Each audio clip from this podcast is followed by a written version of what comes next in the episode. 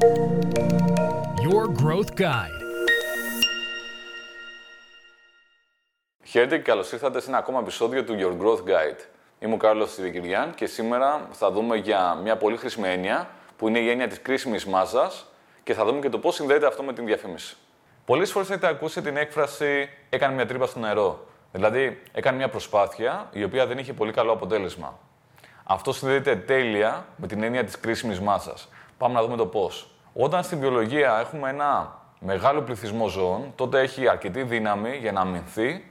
Επίσης, χάρη στην αναπαραγωγή, αυτός ο πληθυσμός μεγαλώνει, μεγαλώνει και επιβιώνει σε βάθος χρόνου. Όταν αντιθέτως έχουμε ένα μικρό πληθυσμό, τότε δυστυχώς δεν έχουμε όλα αυτά τα καλά στοιχεία και αυτός ο πληθυσμός θα εκλείψει. Οπότε υπάρχει ένα όριο, ένα όριο το οποίο το λέμε κρίσιμη μάζα. Κρίσιμη μάζα, σαν concept, το έχουμε και στο επιχειρήν, αλλά το έχουμε και στην πληρωμένη διαφήμιση. Πάμε να δούμε πώς συνδέεται αυτό με την πληρωμένη διαφήμιση.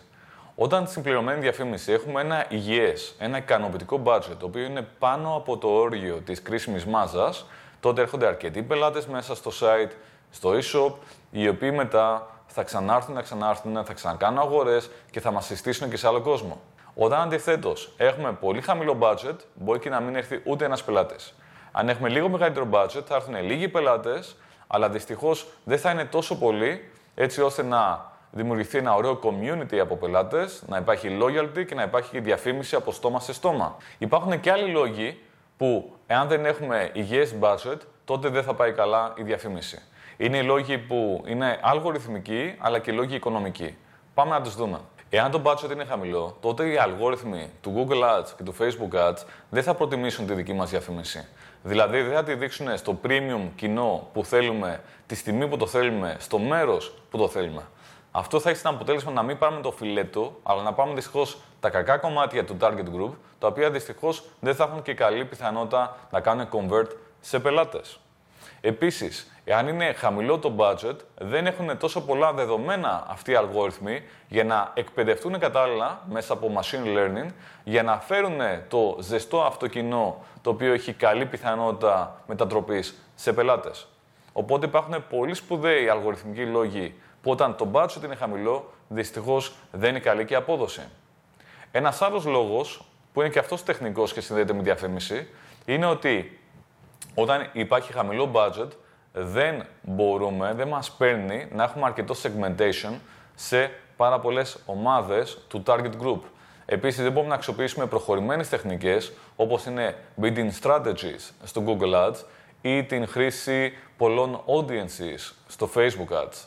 Οπότε αυτό μας ρίχνει μετά την απόδοση στην διαφήμιση. Ένας άλλος πολύ σημαντικός λόγος που χαμηλό budget κάτω από την κρίσιμη μάζα κάνει τη διαφήμιση μη βιώσιμη είναι καθαρά οικονομικός.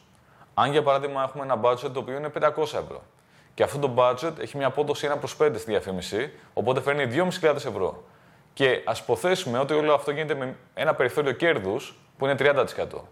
Αυτό στην πράξη σημαίνει ότι θα έχουμε 750 ευρώ έσοδο κέρδος, μεικτό κέρδος. Αν αφαιρέσουμε τη διαφήμιση τα 500 ευρώ, σημαίνει ότι μένουν 250 ευρώ. Αν αφαιρέσουμε το κόστος του ανθρώπου που κάνει το marketing συν όλα τα άλλα κόστη, σημαίνει ότι δεν μένει τίποτα. Ένας άλλος σημαντικός λόγος που χαμηλό budget σημαίνει κακή απόδοση στη διαφήμιση είναι ότι δεν μπορούμε να αξιοποιήσουμε προχωρημένες τεχνικές. Εάν το budget είναι χαμηλό, δεν μπορούμε να αξιοποιήσουμε προχωρημένα bidding strategies στο Google Ads, γιατί δεν υπάρχουν αρκετά δεδομένα. Επίσης, δεν μπορούμε να αξιοποιήσουμε προχωρημένες τεχνικές στο Facebook Ads. Δεν μπορούμε επίσης να στοχεύσουμε πολλά, καλά, σύνθετα custom audiences. Επίσης, δεν μπορούμε να αξιοποιήσουμε τη συνέργεια μεταξύ τεχνικών. Τεχνικών που έχουν να κάνουν π.χ. με multi-step funnels.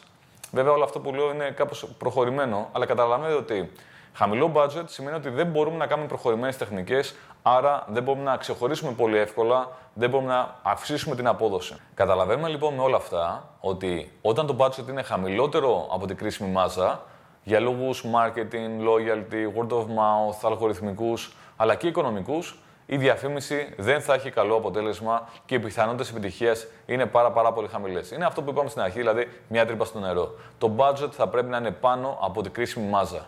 Και αρμόδιος για να το πει αυτό είναι βέβαια marketer ο οποίος έχει αρκετή εμπειρία, είναι ειδικός σε αυτό και μπορεί να μας καθοδηγήσει.